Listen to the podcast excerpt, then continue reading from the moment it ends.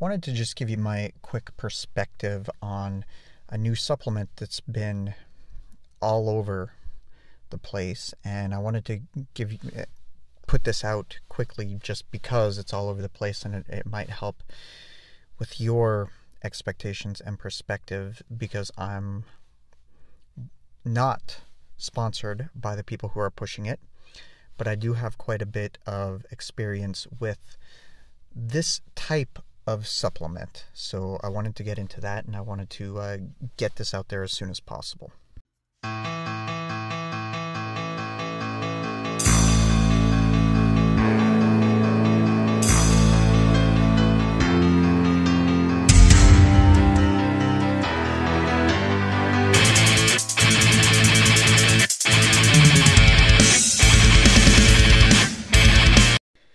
So, what exactly is turkesterone? Well, I'm probably pronouncing it wrong, but what I know of it is that it's an ecdysterol, which is like a plant steroid. I think there were some that were in the past that were like insect sterols or whatever, and I think that word sterol made people think, oh, it's like steroids. Well, it was little for years, there was very little practical application behind these supplements.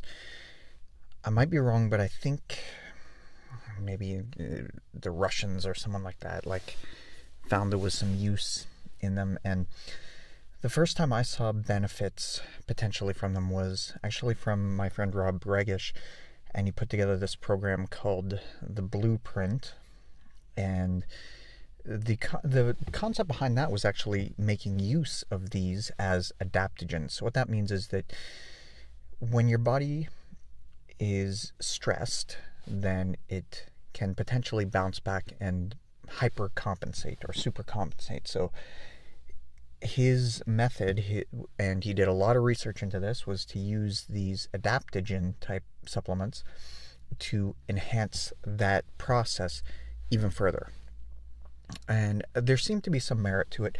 There were specific ones that he really liked and specific ones he didn't really like. There was a product called E-Bol that he said was pretty good. Uh, I can't remember the name of the company. It had a gold label, but that's and they also did a T-Bol, which was I think it was just Tribulus or whatever. Um, but he he thought that one was pretty good. There was one that he really liked, which I, I can't pronounce the name of it, but RCA I think was the name of it. That one he really liked, and that one he found there to be the most evidence behind it being actually useful in this type of process. Now there's lots of adaptogen type supplements out there, and laxogenin came out fairly recently, a couple years ago, and that was supposed to be the next big thing from what I and actually Rob seemed to be okay with that one. I talked to him about that that one, and he said that there might be something there, and he might have even, if I'm not mistaken, he might have put out a product that uses this, uh, and he did use put out a product uh, that that involves the other one, the RCA. Um, now I'm mentioning him because I talked to him recently also about uh, and he does not speak favorably about that one. Uh, not to, he might change his view on that, but I, but at the moment, what I know is that he seems to feel that there's really no merit to it. So take that for what it's worth. So basically, if you use it in that way as an adaptogen, there might be some merit to it in terms of helping reduce stress, helping reduce cortisol, I don't think like there's lots of adaptogens out there, lots of inexpensive, easy to acquire adaptogens if that's what you're after. Or you could just not drive yourself to the point where you even need one, uh, I guess. But but I get it. You you want to push yourself hard, you want to recover hard, all that kind of stuff. So while I've never used this adaptogen specifically, it might be worth noting my experience with other similar ECT type supplements and I used them in this method, actually using Rob's program, the, the blueprint, and his follow up one, which shameless plug, I helped him write. or I didn't help him write it, I helped him do the uh, the software component of it. But anyway, the uh, the Blueprint 3.0 was that was his next one up. But the Blueprint uh, the Blueprint 2.0, and essentially the process is, and I, I know he won't mind me spilling the beans on this because it's public knowledge at this point. But the idea is that what you do, you spend a period of time famine in famine, and this is where you're creating that stress, and so you're eating very little. Um, in this plan you're doing, you could probably make it work with a ketogenic type type diet. Essentially, what you're doing is what people do on peak weeks, is you're cutting out all the carbs, and but in in his you're cutting out protein as well, which you, so you're eating like just salads and nuts and seeds and that kind of thing. Eating very very little, drinking lots of water, all that stuff for I believe it was about a week, maybe a little less. Which again, it's like what you do in peak week. You do it for about three days to get rid of all the glycogen and everything, and then you super compensate.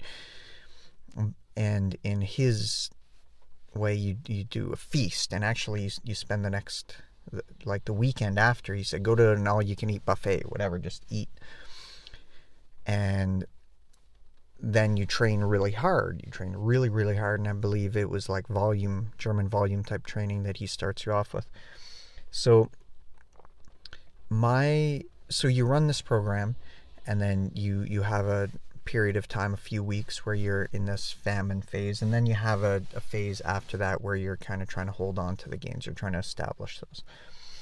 I ran this. I, I, I ran it a few times actually, and my first time running it was the most successful, and I gained about seven pounds. Now, hard to say exactly. Like, go that was quite a few years ago, and I think probably a lot of it had to do with simply the glycogen supercompensation. How much of it had to do with this Ecti supplement, with this uh, adaptogen supplement? I would say minimal at best would be my honest. I think you could run that type of protocol and have similar type results. But again, it's it's not something that I would personally recommend doing. Um, like you don't want to be doing a constantly go, going from do, basically doing a, a, peak week all the time. I think you, your performance would suck, and I think your mental status would suck. But I suppose if if quick quick gains is what you're after, then deplete yourself and gain, and deplete yourself and gain. I guess. Like I say, I wouldn't suggest it, but if I've seen other programs out there that that's sort of what they do, and the idea behind it, I think, is so that they can sell you on quick gains. I, I don't lump um, I don't lump Rob in with to that category. He had a bit more merit, and and because he wanted you to try to hold the gains, uh, that adds a little bit more to it. But that being and he's he's not he's not a guy that's about like flashy and he's really like I said he's not about these things that once they hit the market he's his first instinct is to be skeptical. And that's my first instinct. And that's my instinct here with this particular supplement is I'm very skeptical that it will do much of anything for anybody I guess the bottom line the the, the point I want to drive home here is don't fall prey to hype. Just like Laxogenin, I suspect this one will fizzle away. Just like all the other adaptogens that have claimed to be the next big thing, the next steroid that without steroid type side effects. I suspect it'll fizzle away. Give it time. There's certain things like creatine that has stood the test of time. They work. I think it would be wise to do that here as well. And that's really all I have to say on it.